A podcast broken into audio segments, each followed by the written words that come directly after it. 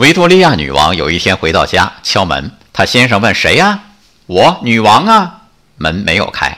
女王再次敲门，里边传来她先生的声音：“谁呀？”“我，你的 darling 啊。”门吱呀开了。女王呢，属于角色切换意识蛮强的人，可能她意识到我在外面是女王，到了家里是妻子是母亲，再不能摆女王的谱了。林军最近呢给我讲了个故事，我印象更深。一位仁波切要到某地讲法，大家纷纷前去。一位老妇人也赶往会场，因为要走很久，带的东西有点多。多亏遇到一位老兄帮忙，一路上倒也顺利。到了会场，那位老兄就坐到法座上了，众人纷纷施礼膜拜。老妇人非常惊讶啊，早知道你是仁波切，我怎能让你帮我背东西呢？仁波切说了：“我在路上只不过是你的同伴而已，我帮你背东西是应该的。